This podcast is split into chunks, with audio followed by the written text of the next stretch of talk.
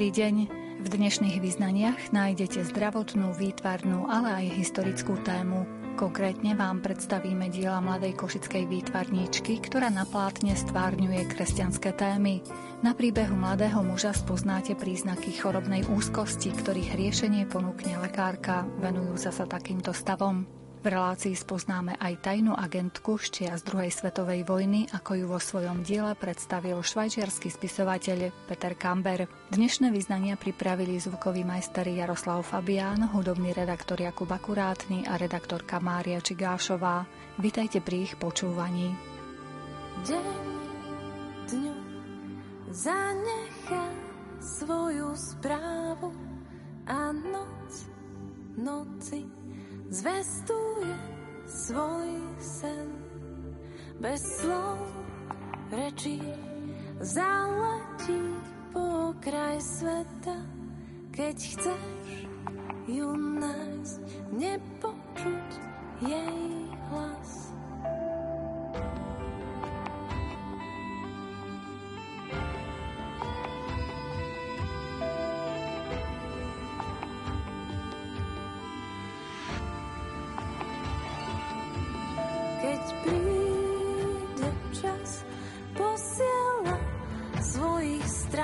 srdcom a každý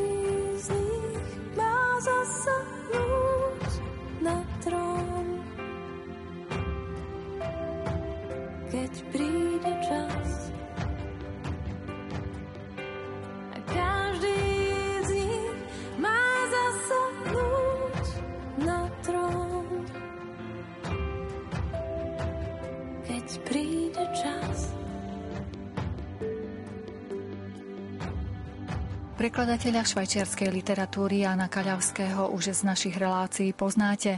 Stále, keď sa mu podarí objaviť nejaké zaujímavé dielo, pustí sa do prekladu a rád sa aj s nami o zážitok z diela podelí. Dnes nám porozpráva a zacituje z knihy Petra Kambera Tajná agentka. Román Petra Kambera, o ktorom budeme dnes hovoriť a aza aj na budúce, sa volá Tajná agentka. Je z roku 2010 Učenie o ňom napísali, že to je pokus o psychogram vojny. Je o medzinárodnej scéne tajných služieb počas druhej svetovej vojny. Je o tom, ako spojenci vnímali nemecký odpor proti nacizmu. Hlavná postava je angličanka Alžbeta Viskemanová, ktorej otcom bol Nemec. Operuje najmä z Bernu v britských službách. Druhou významnou postavou je Hans Gisevius, z prostredia nemeckej vojenskej tajnej služby, kde bolo od roku 1938 jasné úsilie o odstránenie Hitlera.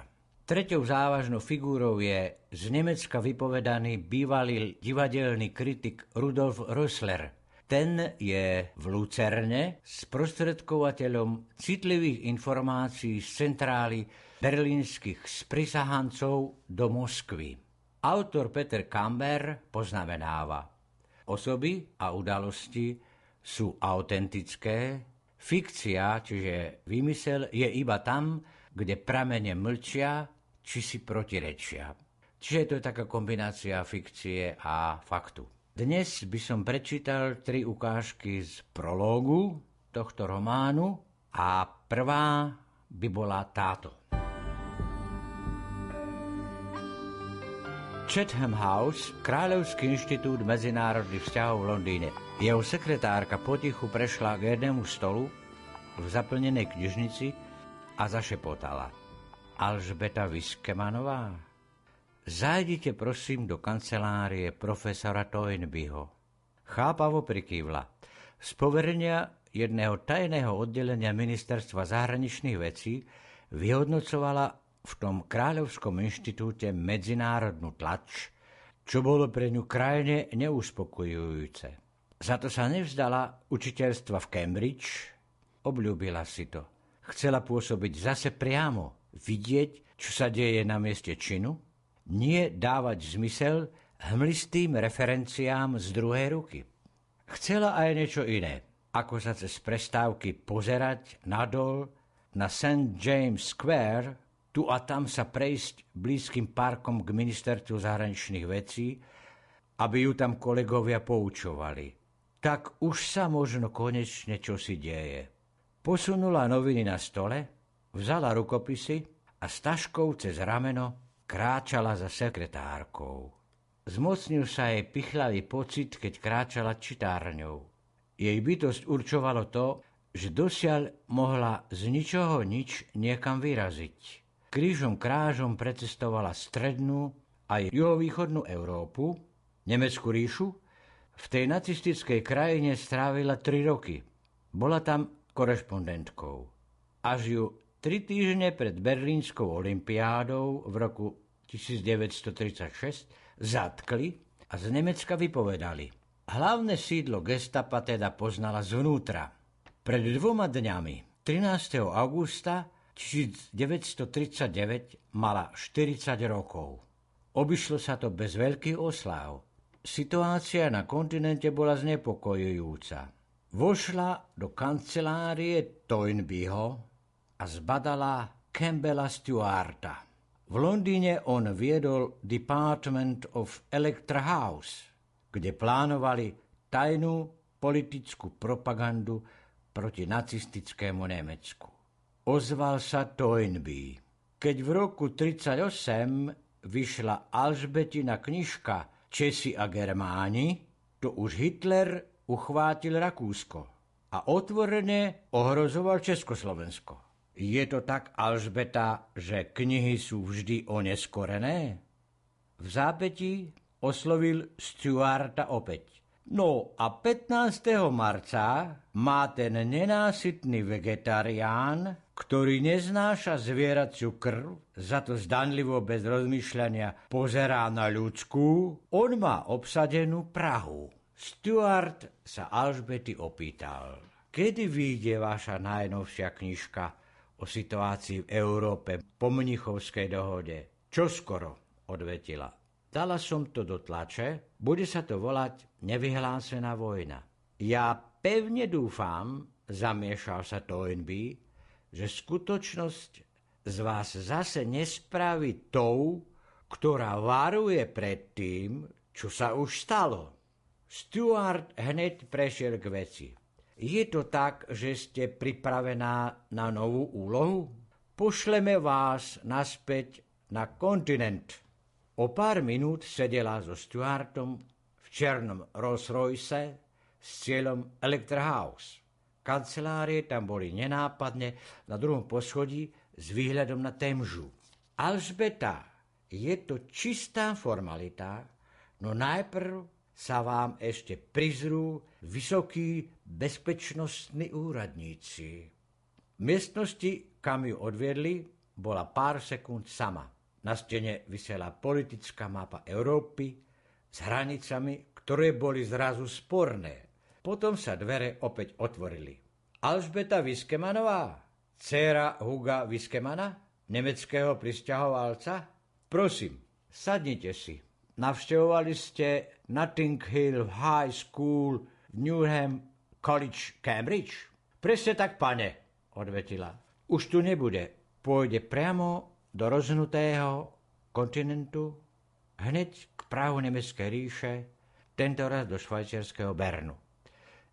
Iba písaním skutočnosť neobsiahneš, ale obyčajná agentka v poli z nej ani tento raz nebude.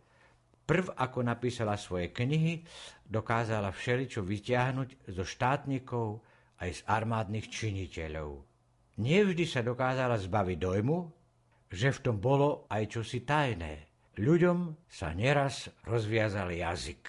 V Gdansku alebo v Prahe sa niektoré osoby v styku s ňou dostali do značného ohrozenia, len aby ju informovali. Cítila sa im zaviazaná.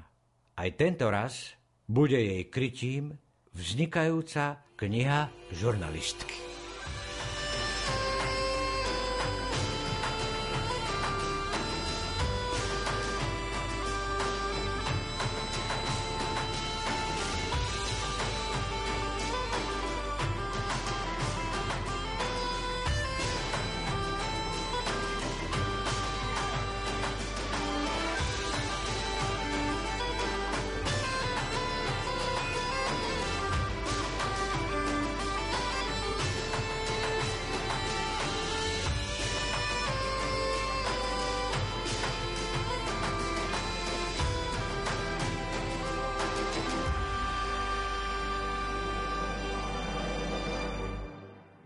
Ďalšej ukážke je Alžbeta Viskemanová už v Berne. Čiže na Túnskom námestí vošla do budovy britského diplomatického zastupiteľstva a uhladila si veľmi nenápadne upravené hnedé vlasy. Čaká vás pán Cartwright. Vyšla po niekoľkých schodoch, zaklopala a keď začula temné ďalej, vošla do kancelárie. Pod nezapnutým plášťom bola v blúze, ktorej zeleň vyjadrovala čosi medzi anglickým trávnikom a nedozretým citrónom. Hneď jej bolo jasné, že podplukovníkovi, 50 Henrymu Cartwrightovi, tomu vysokému chudému vojenskému ataše, sa ona v tej blúze nebude pozdávať. Wehrmacht nedávno skazenostne napadol Polsko. Oficiálne vo vojnom stave s Nemeckou ríšou boli Veľká Británia aj Francúzsko, nič sa však nedialo. Na Ríne to bola nehybná vojna. Toto neznesiteľné napätie bolo možné čítať na Cartwrightovej hranatej, akoby preliačenej tvári. Naznačil Alžbete, aby sa posadila. Ešte telefonoval, ale dôkladne si ju prezeral. Prekvapilo ju, že v jeho hlboko ležiacich očiach je utrápený výraz. Viac už nemôžem hovoriť, povedal do telefónu. Nie, nič dôležité, je to čiste formálna vec. Nie je to nikto, koho poznáš. Potom sluchadlo položil a ticho, ktoré zavládlo, využil na to, aby návštevničku vystavil svojmu ostrému pohľadu. Vôbec nepôsobil nesympaticky. Prístupný však nebol. Otvoril reglement, ktorý mal pred sebou, aby jej dôkladne vysvetlil bezpečnostné predpisy. Ja som tu vojenský ataše z poverenia kráľa. A keby ste to nevedeli, tak tento zahraničný post je od nemeckej hranice len 100 kilometrov. Keď chcete vo Švajčiarsku pod krytím žurnalistky operovať, a posielať šifrované telegramy tajnému oddeleniu propagandy a informácií v Londýne, tak to nie je možné bez predchádzajúcej skúšky. Alžbeta sa nevedela zbaviť dojmu, že ten podplukovník by sa lepšie cítil poverený tajnou misiou za nepriateľskými líniami ako za svojim písacím stolom. Bez uniformy jej pripadal bez duchu a bez energie – iba z jeho utrápenej tváre bolo možné vyčítať nespornú autoritu. Každá vaša chyba môže byť posledná. Nezdá sa vám? Pichľavo sa opýtal podplukovník. Samozrejme, odvetila. Keďže ju, čo bolo rozhodujúce, riadili priamo z Berlína, nemala v úmysle stráviť v tomto neužitočnom rozhovore viac času, ako bolo nutné. Je mi jasné, že príkaz o mlčanlivosti je u mňa absolútny. A keďže moje poverenie sa vzťahuje na zhromažďovanie všetkých nevojenských informácií z Nemecka a Talianska, ako aj z európskych štátov, kontrolovaných mocnosťami osy, podľa vášho želania nebudem v kontakte s americkým vojenským ataše Barnwellom Ledgeom. Vysoko hodnotím to, že ste to pochopili, odvetil Cartwright. Ešte by som vás chcel poprosiť, aby ste si nevšímali kapitána z Česného Chojnackého, toho vojenského zástupcu poľskej exilovej vlády, ktorá je našim spojencom. Usmiala sa. Ale veď on je tu verne len asistentom poľského vojenského ataše. Cit v podplukovníkovej reakcii nebol. Myslím, že zretelnejší nemusím byť. Donieslo sa mi, že za ten krátky čas, čo ste tu, ste nadviazali niekoľko stykov s ľuďmi z polského veľvyslanectva. Už 4 dni potom, keď Nemci 15. marca obsadili Prahu, Švajčiarsko zrušilo Československé veľvyslanectvo. Každá naša neopatrnosť by mohla viesť k tomu, že švajčiarske úrady zatvoria aj poľské veľvyslanectvo. Nemecké ministerstvo zahraničných vecí spraví všetko preto, aby to dosiahlo. Pokojne vysvetlila. Tlak je enormný. ale zdá sa mi, že ja vaše bezpečnostné opatrenia uplatňujem.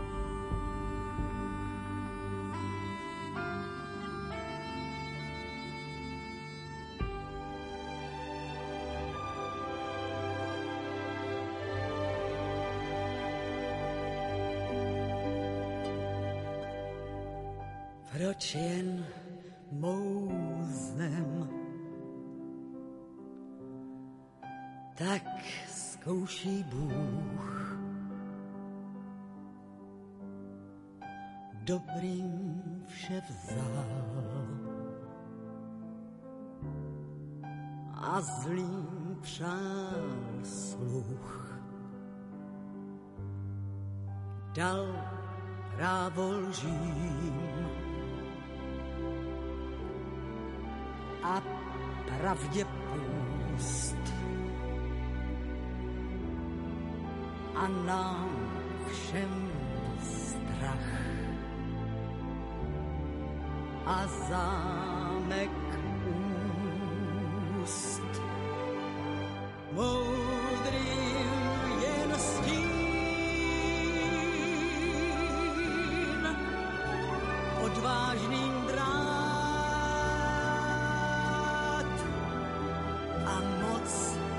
zář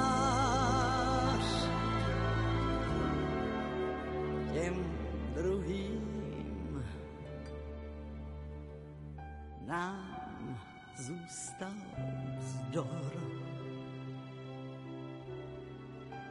s jistotou v nás, že půjdou pryč jak sníh a mráz.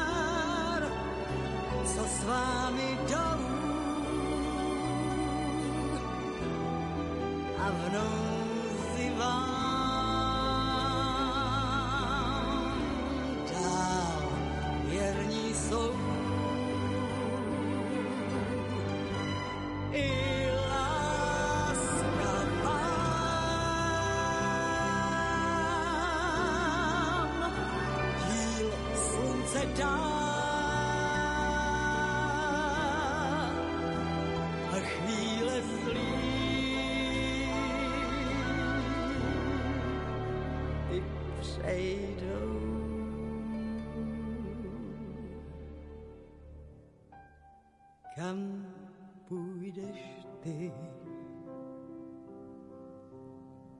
Kam půjdu já?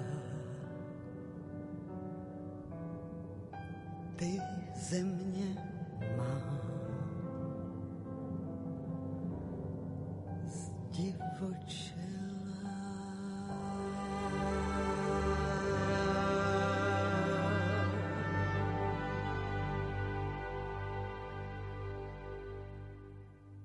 Posledná dnešná ukážka z románu Petra Kambera, Tajná agentka, je o začiatkoch fungovania Alžbety Viskemanovej vo Švajčiarsku. Bude to o Lozán.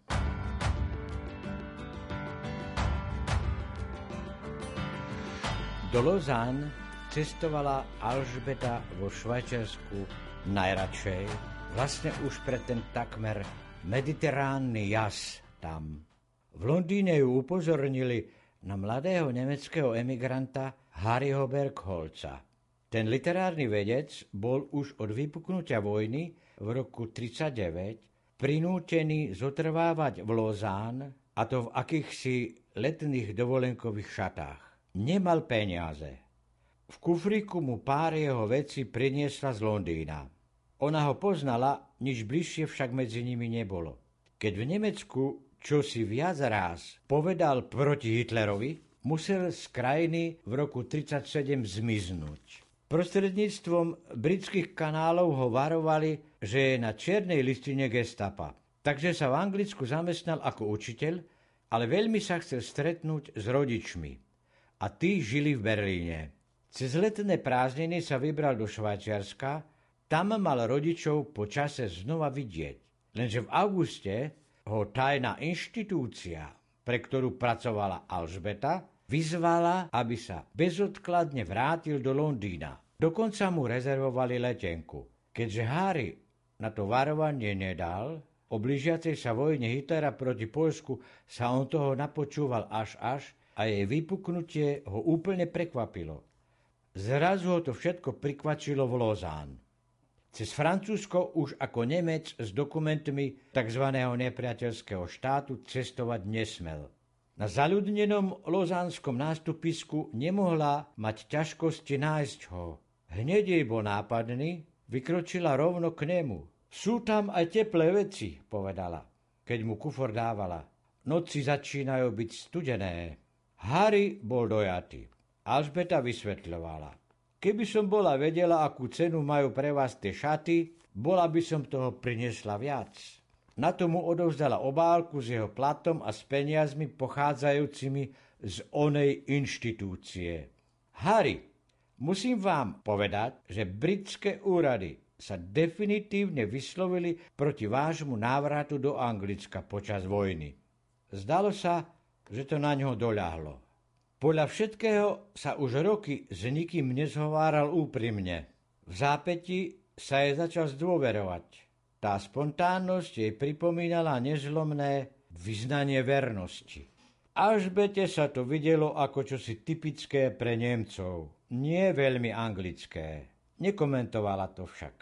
Ako si jej bolo jasné, že nemôže nastúpiť hneď no najbližšieho vlaku a nechať ho tam tak. Povedal jej, že chce prispieť k tomu, aby Hitlerov režim padol. Okrem toho mala istý dojem, že Harry sa jej pozdáva. Ba možno to bol až prisilný dojem. Ako agentka však ona na ňo nemá čas, pomyslela si. No ako by bola prehovorila iná Alžbeta. Navrhla mu, aby kufor dal na stanici do úschovy. Prečo by sme sa neprešli k jazeru? Ja mám to prostredie, to uši, veľmi rada. A rada by som vás pozvala do reštaurácie, aby sme si dačo zajedli. Keď sa pomaly vracali na stanicu, rozhodla sa pre výsluch. Prečo ste takí presvedčení, že musíte bojovať proti Nemecku područí nacistov? Myslíte, že stačí pokladať sa za tzv. dobrého Nemca? Odvetil. Hitlera vnútorná opozícia nezvrhne. Možné je to len zvonku, víťazstvom západných mocností.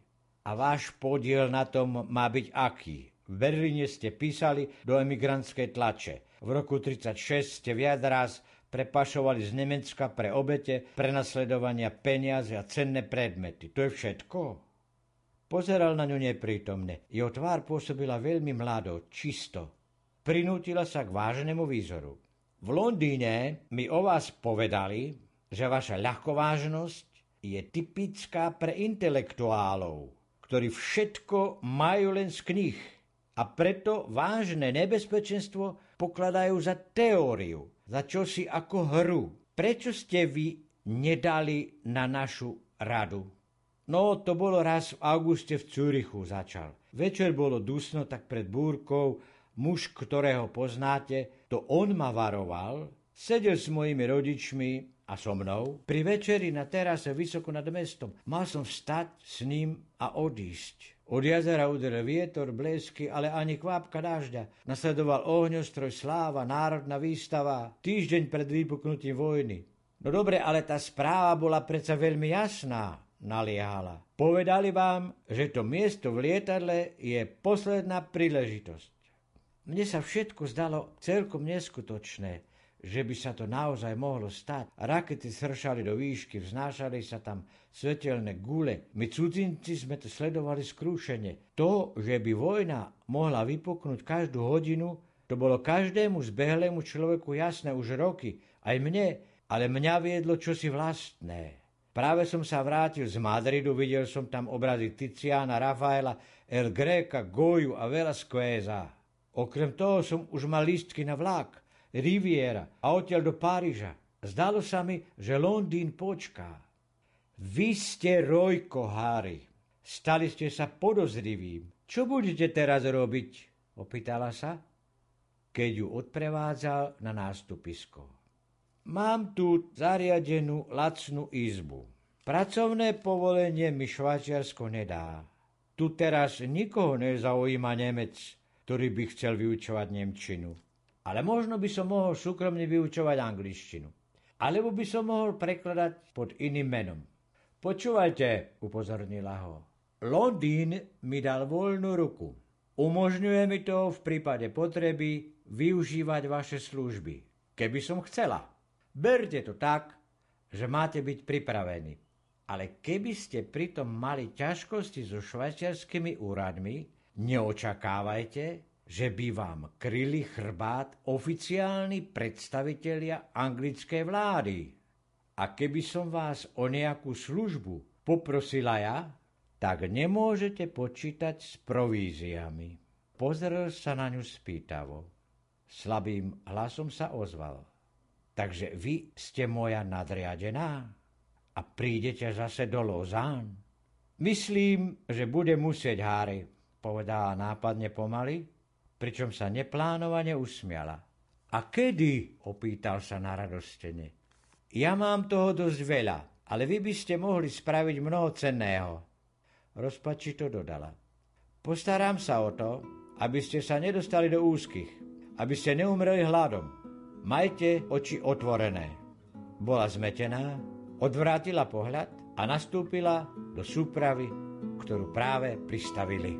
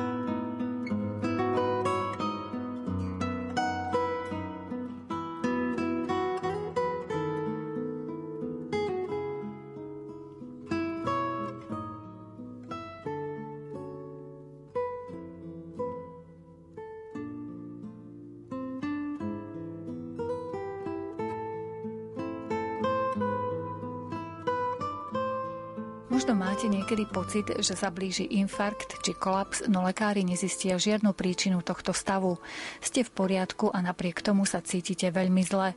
V tom prípade môže ísť o psychické ochorenie, panickú poruchu, ako napríklad u tohto mladého muža. Pamätám si prvýkrát, čo som dostal panický záchvat a som sa cítil, že idem zomrieť konkrétne, že idem dostať infarkt. A zdal sa mi zaujímavý spôsob, ako to popísať, je, že ten človek cíti príznaky, ktoré si myslí, že prichádzajú s tým dostať infarkt, nie aké napríklad naozaj sú u ľudí s infarktom, lebo keď počúvate človeka, čo si napríklad prežil infarkt, tak tie príznaky sú tam úplne rozdielne, že napríklad hodiny predtým ho boli srdce a, má takú ťažkosť v hrudi ale ja som cítil proste iba také akoby napätie. V skutočnosti to asi bolo nejaké psychicky spôsobené taký úzol v hrudi a ja som si myslel, že je to príznak toho, že idem dostať infarkt. Panická porucha nie je len to, že má človek takéto príznaky, ale že ten mozog si to automaticky interpretuje ako, že idem zomrieť napríklad.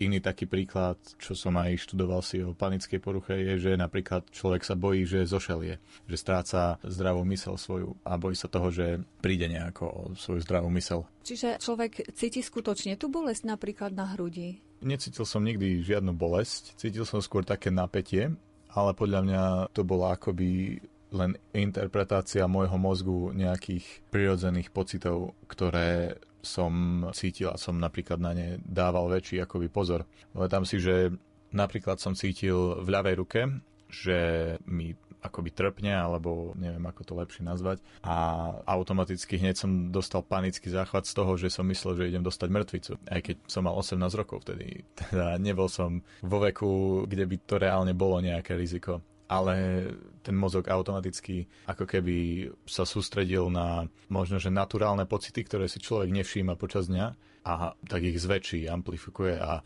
hneď si z nich vyvodí najhorší možný výsledok a tak sa bojí o svoj život. Čiže viac bolo takých stavov, kedy ste si mysleli, že asi ste chorí, že treba vyhľadať lekárskú pomoc? Ja som zistil, že treba vyhľadať lekárskú pomoc, až keď som išiel do nemocnice na polikliniku uprostred noci kde som išiel s tým, že idem dostať infarkt, čo mi samozrejme ordinujúca lekárka neverila a sa na mňa aj nahnevala, že som tam prišiel s niečím takým, ale to bol vlastne moment, keď som uveril, že naozaj je to iba v mojej hlave, lebo predtým moji kamaráti a tak mi hovorili, že čo, snažili sa mi naznačiť, že čo, ak si to len domýšľaš, ale pre mňa to bolo veľmi skutočné, lebo ja som tie pocity naozaj vnímal. A práve v tú noc mi na poliklinike podali liek na upokojenie, ktorý sa používa aj v psychiatrickom liečení a v momente moje všetky aj fyzické symptómy prestali a vtedy som vlastne uvedomil, že aha, asi je to naozaj spôsobené mysľou. Vtedy ste sa aj rozhodli, že skúsite sa dať do rúk odborníka, že čo on na to a nejako, že vám pomôže?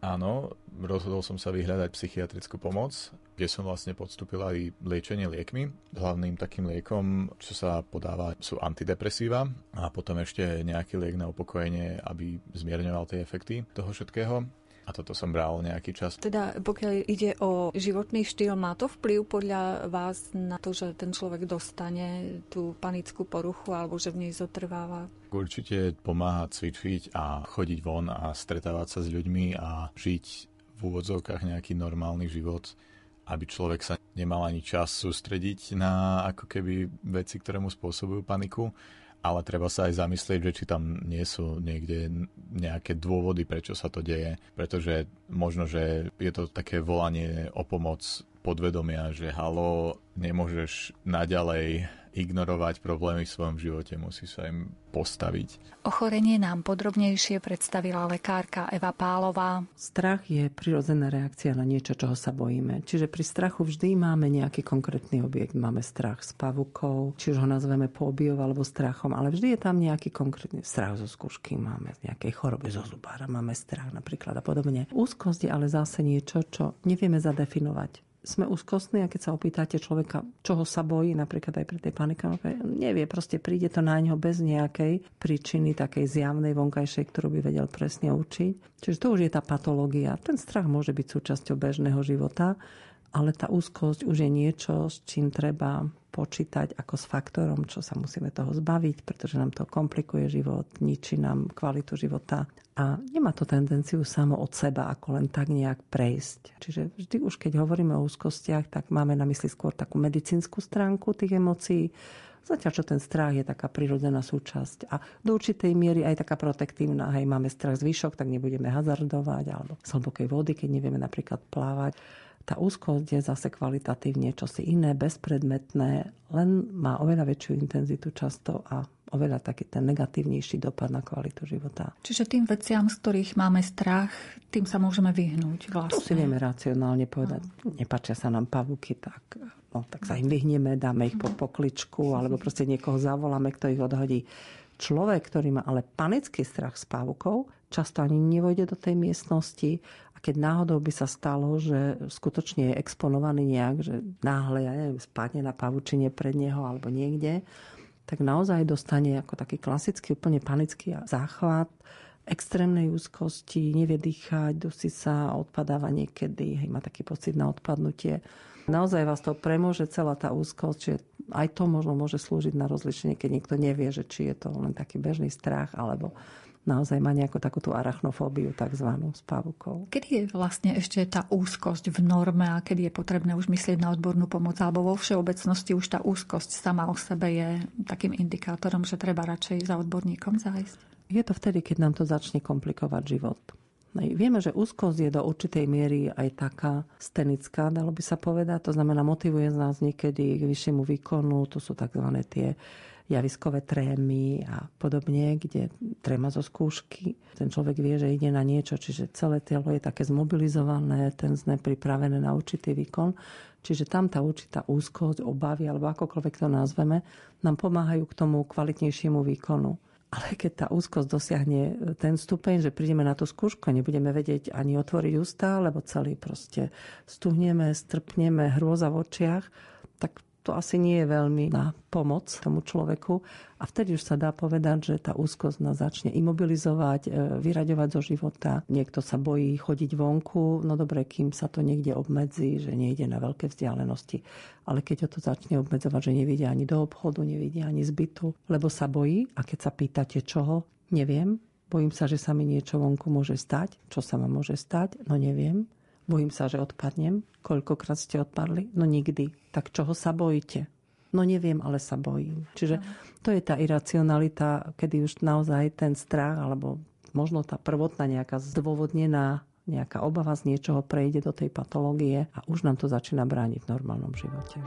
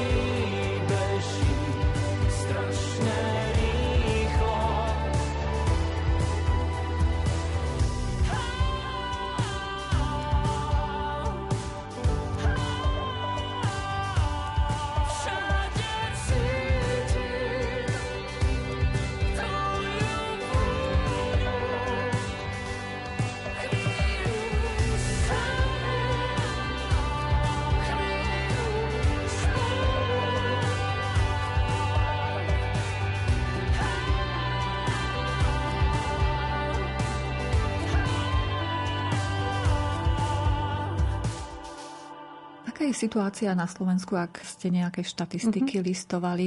Naozaj roky, roky, posledné 10 ročí určite, emocionálne poruchy patria na špicu vo frekvencii diagnostiky, to znamená patria medzi najčastejšie diagnostikované psychické poruchy, či už sú to depresie alebo sú to úzkostné poruchy, tak patria medzi najčastejšie. Taká top trojka sú úzkosti, depresie a v poslednom čase naozaj narastá aj frekvencia demencií tým, že sa zvyšuje vek populácie. Čo je ale nepríjemné veľmi pre úzkostné poruchy je to, že postihujú prevažne mladú generáciu.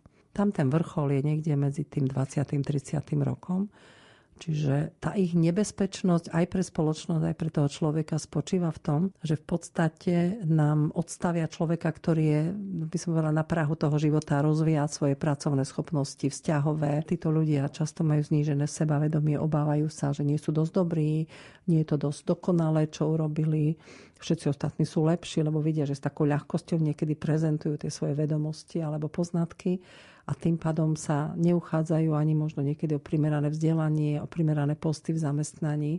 Často sa ostýchajú napríklad aj v tom osobnom živote, a neviem, pozvať dievča na rande, lebo sa bojí, že bude odmietnutý a, a je to taký nepríjemný pocit. A možno nie je dosť dobrý a každý ostatný je lepší. Čiže naozaj tým, že toho človeka tak nejak vyradia z toho normálneho bežného života na prahu jeho života, tak je to veľmi nepríjemné nielen pre spoločnosť, ale aj pre toho konkrétneho človeka vždycky. Takže v tom je tá nepríjemnosť. Nie je to také, že teraz, ja neviem, má to vysokú umrtnosť alebo podobné, ale ten dopad na život toho človeka je rozhodne niekedy horší ako, ja neviem, nejaká zlomená noha, keď si zoberieme, alebo žlčníkový záchvat, pretože to sú veci, ktoré zvyčajne sa dajú nejak medicínsky dobre zvládnuť a ošetriť, ale tie úzkosti v prípade, že sa nezachytia, napríklad, že sa to vôbec nediagnostikuje, a ľudia si povedia, že on je taký ako uzavretý a viete, taký nesmelý a plachý. Plachosť a nesmelosť je jedna vec, už potom úzkostná porucha je niečo, s čím naozaj treba niečo robiť veľké množstvo mladých ľudí začína mať práve takéto problémy, úzkosti, depresie. Dá sa im nejako poradiť, že ako by treba mali žiť, aký by mali mať životný štýl, ako vnímať život, všetky problémy okolo nich, aby sa nedostali až do takých problémov, že potrebujú lieky a odbornú pomoc? Dôležité je prijať samého seba aký sme a uvedomiť si, že nikto nie je perfektný a že perfekcia je nepriateľ dobra. Najlepšie asi je vymazať si všetky sociálne médiá z telefónu a naozaj ho používať len možno, že na komunikáciu s inými a ani nepozerať sa čo je nové medzi ľuďmi, aké storky kto dal. Je to niečo, čo náš mozog silne chce robiť, lebo chce vedieť, ako sa majú ostatní ľudia a porovnávať sa. Je lepšie sa nezaťažovať takýmito vecami a je zdravšie sa strániť takýchto vecí, pretože je to ako droga a sú to iba lži čo tam človek vidí na internete, hlavne medzi celebritami a tak. Človek si musí uvedomiť, že nie je o nič menej cenný, iba preto, že nie je najkrajší alebo nemá najlepšie auto. Informácie o panickej poruche doplňa opäť lekárka Eva Pálová. Čo spomenul mladý muž, bol možno aj taký ten zážitok, ktorý si myslím, že mu potom pomohol pri tom zvládaní, aj keď sa pokúšal bez liekov. To znamená, tie lieky mu ukázali život bez tej panickej poruchy a že naozaj sa to dá zvládnuť liekmi, ktoré sú na tú psychiatrickú diagnózu, teda nie je to preto, že mám problém so srdcom alebo s tlakom alebo so žalúdkom. A potom sa už ľahšie tomu človeku zvláda ten stav, keď naozaj vie, že to nie je nebezpečie, že to nie je ďalší infarkt, Čiže si myslím, že určite minimálne za to tá liečba stála. Chceme povedať, že taká úplne štandardná liečba trvá zhruba tých 9 až 12 mesiacov. Tým ale, že keď je všetko v poriadku a beží to štandardne, tak po tých troch mesiacoch by sa v podstate ten človek mal cítiť dobre nemal by mať už tie stavy paniky a vtedy by mal tú dávku ponechať zhruba tých 5 až 6 mesiacov, či niekde do toho 9. mesiaca a potom sú tam vlastne tie 3 mesiace na to, aby sa postupne tie lieky znižovali, uberali a to tempo by si mal určiť ten pacient po konzultácii s tým lekárom, ako rýchlo viem, znížil som o toľko, trošku sa to postojíme trošičku na tej dávke, potom zase ideme nižšie. Teda aspoň e, ja to tak robím, že vždycky poviem tomu človeku, skúste toľko, keď je v poriadku, o dva týždne môžete ísť zase nižšie. Keby nie, ostaňte chvíľočku a potom zase. Lebo si myslím, že každý, kto prežil tieto panické ataky, tak nemá chuť veľmi na návrat týchto stavov. Takže ja aj musím povedať, že zvyčajne je veľmi dobrá spolupráca s pacientmi, ktorí majú tieto panické stavy. A štatistiky hovoria, že 60 až 80 ľudí sa ich vie zbaviť úplne. Ale stále treba vidieť, že tých 20-30% možno bude potrebovať, aj keď nie celoživotnú, ale možno niekedy dlhodobejšiu liečbu.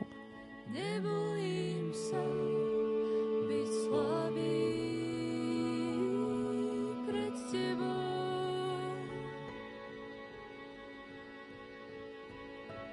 Nebojím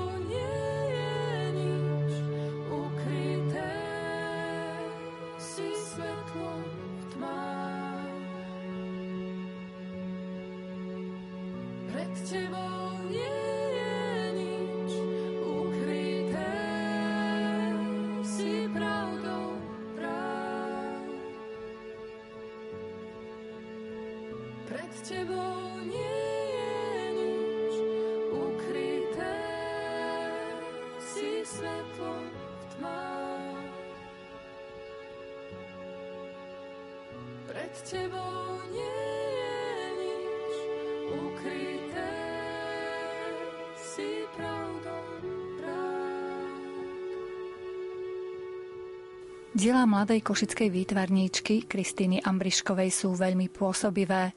Nielen výtvarnou bodkovacou technikou, ale predovšetkým hlbokým kresťanským posolstvom jej obrazov. Pri niektorých obrazoch sa teraz pristavíme. Tento obraz znázorňuje červenú púšť a trošku z tej púšte je aj nebo, modré a na tej púšti rastie strom. Ale ten strom je taký slabúčky, taký jemnúčky namaľovaný. A oslovilo ma to ako čas pôstu. Je to na stišenie sa, na zdravú samotu, byť sám so sebou, počúvať svoje vnútro. Ak človek nájde sám seba, bude vedieť pomáhať aj druhým. Ten strom znázorňuje nás ako človeka, človeka v pôste, ktorý je suchý, ktorý postupne prináša pokáním života ovocie. Tiež od koreňov, tam môžeme vidieť také novorasty, také do zelena sa tak zelenia. Nad stromom je čistota neba, je otvorené ako do takého oblúčika. Okolo koreňov stromu sú pramene živej vody. Význam pôstu je, že Bože, pozri sa na mňa a poteš sa, lebo tvoj syn urobil zo mňa nové stvorenie. Tak toto mňa tak oslovovalo namaľovať ten obraz. Púšť je tam vlastne, predstavuje istú etapu cesty k Bohu. Duchovná skúsenosť, ktorá prináša očistenie napríklad od hriechov, odputáva nás od každodenných problémov života, zistenie, aká je silná naša viera. Žijem tak, ako odo mňa chce Boh. Tu sa môžeme tak vnútorne pýtať, že či som spokojná so sebou, so svojím životom. A možno takou odmenou môže byť také požehnanie tie milosti, prísľuby od Boha, ktoré dostávame. Ďalší obraz je Viera rodí zázrak. Oslovil ma vlastne z Biblie, je to od Matúša 14. kapitola 16. až 21. verš. A tam sa píše, Ježiš povedal, nemusia nikam chodiť, vy im dajte jesť. Oni povedali, nemáme tu nič, iba 5 chlebov a dve ryby. On povedal, prineste mi ich sem. Potom rozkázal, aby si zástupy posadali na trávu. Vzal 5 chlebov a dve ryby Pozdvihol oči k nebu, dobrorečil, lámal chleby a dával učeníkom a učeníci zástupom. Všetci jedli a nasytili sa, ba ešte nazbierali 12 plných košov zvyšných odrobín. A tých, čo jedli, bolo asi 5000 mužov, okrem žien a detí. To je ten text. Boh žiada dôveru. Viera v Boha nestojí na materiálnych dôkazoch, zázrakoch, ale schopnosti uniesť vlastnú neistotu. Ježiš nám ponúka bohatý stôl Božieho slova, na ktorom je plno chleba pre posilnenie duši, posilnenie viery a nádeje. Aj z toho chleba ľudia žijú. Na obraze v centre je znázornený kríž ako Kristus je v zlatej farbe a 5 chlebov, dve ryby sú tiež znázornené zázračne rozmnožené tým, že som ich veľkosť násobila a po stranách, čo sú ľudia, to sú také eh, jednoduché tmavé postavičky, sú také menšie, takže keď je to znásobené, tie 5 chlebíkov a tie rybičky, tak samozrejme, že sa najedia všetci. Opäť tu máme veľkonočnú tému, poslednú večeru. Tento obraz, ten ma inšpiroval tak, že som ho namaľovala z vrchu, z hora. Nie je bežne maľované ako klasické, čo Ježiš je pri stole okolo neho učeníci, ale je pohľad z vrchu do miestnosti, ako keby pohľad z neba, ako keby okom Boha, jeho prítomnosťou, ako Božou prítomnosťou v tej veľkej hornej sieni. Môžeme tam vidieť umývadla po stranách. To sú také modré, také kruhovité tvary, ktoré sú vlastne na umývanie nôh, toho význam toho očisťovania. Tiež je to z Biblie z Jana 13 a 5. Potom som tam znázornila Ježiša s apoštolmi za stolom. Ježiš je v centre, je za vrch stolom sedí. Oni sú tak po stranách, po šiestich. Každý je nejak zamyslený nad e, možno tou Eucharistiou, lebo vlastne to je taký abstraktný, tam ani nevidno ruky alebo oči, to vlastne je, je znázornené tak zvláštnym spôsobom. Ježiš je ako keby Eucharistia? Samozrejme. A on je keby ten chlieb vlastne ešte tú Eucharistiu pozdvihol. Je to znázornené s takým krížikom a je tiež v zlatej farbe, v žlto-zlatej. A taký oranžový krížik je v tom. On je tam v tom centre a tí hostia, čo sú tam, tak ako tí apoštoli prisediaci, oni buď hľadia na toho pána, alebo na ten stôl, že čo sa deje okolo nich. Na tom stole tam vidíme to rôzne pohostenie, tie nádoby s vínom. Vlastne to ani nie sú nádoby, to sú vlastne len kruhovité tvary, červenej farbe vybodkované. Potom sú tam také tie chleby, tie sú také hnedo, bielo, žlté, tiež vybodkované a majú každý taký krížik. A ešte sú tam vlastne ten baránok, ktorý pripravili. Nepíše sa nikde, ako bol pripravený. Ja som ho znázornila na takých podnosoch tanieroch ako perkeot, náš slovenský. Každý tam má aj tú zeleninu, tú bylinu, jak sa píše v Biblii. No okrem toho Judáša všetci vlastne sú v tom diani a ten Judáš je odvrátený. Úplne vyzerá ako ostatný, len tou hlavou trošku keby hľadel úplne tak stratený, keby bol úplne inde myšlienkovo. Keď sa pozeráme na ten stôl, na ten oltár, tak pohľadom na obraz, keď stojíme priamo pred ním, tak sa zúčastňujeme tiež tej večere stojac oproti Ježišovi pri stole.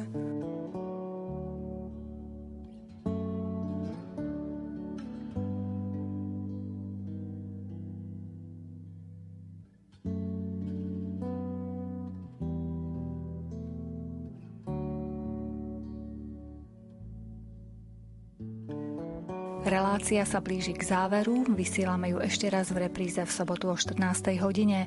Pod jej prípravou sú podpísaní Jaroslav Fabián, Jakub Akurátny a Mária Čigášová. Ďakujeme vám za pozornosť a želáme vám pekný deň. V tichu hrdých alejí, topoľov a jarných pries v sebe zistujem, čo život je a čo v ňom je už cez.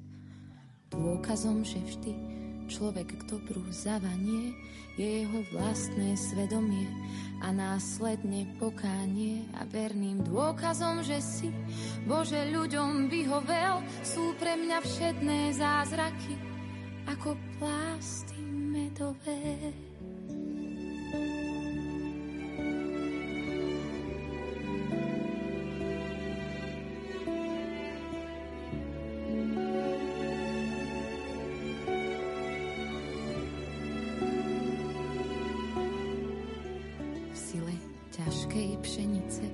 Snopou sena na poliach prechádzam s malým batôžkom, kde sa ľudia neboja a v ruke mám kríž z koráliek. Spievam nahlas žalmy si, slnko sťaby hračkou svetla, z božích rúk len si vysí, aj keby všetko zlyhalo a nič nebolo v knihách, Božia láska ostane a nikdy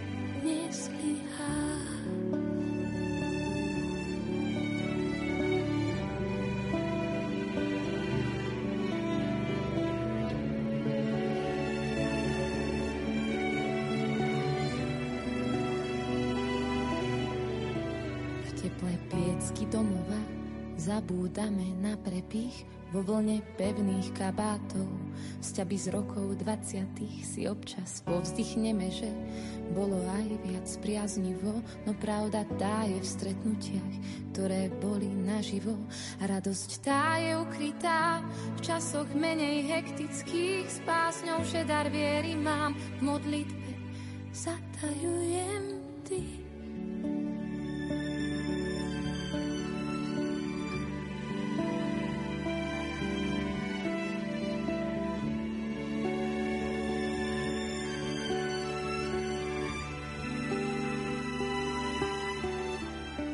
Láske, čo je obetou. Učím sa, čo vlastne je, prečo lásku pečatia priesvitne biele záveje?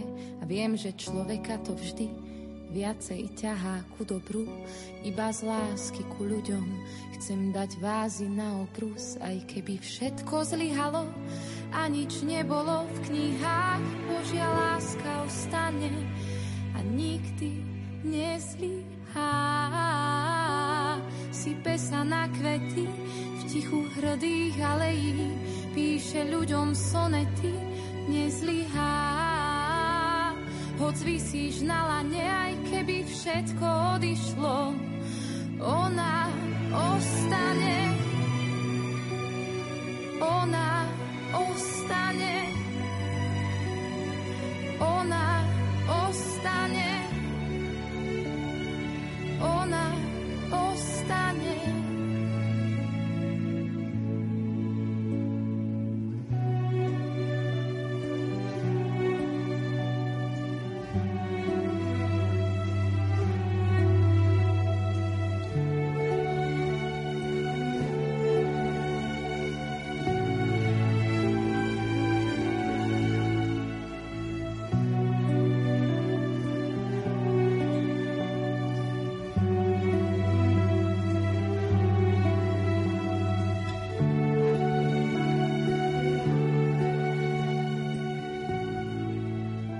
Rádio Lumen, vaše katolícke rádio.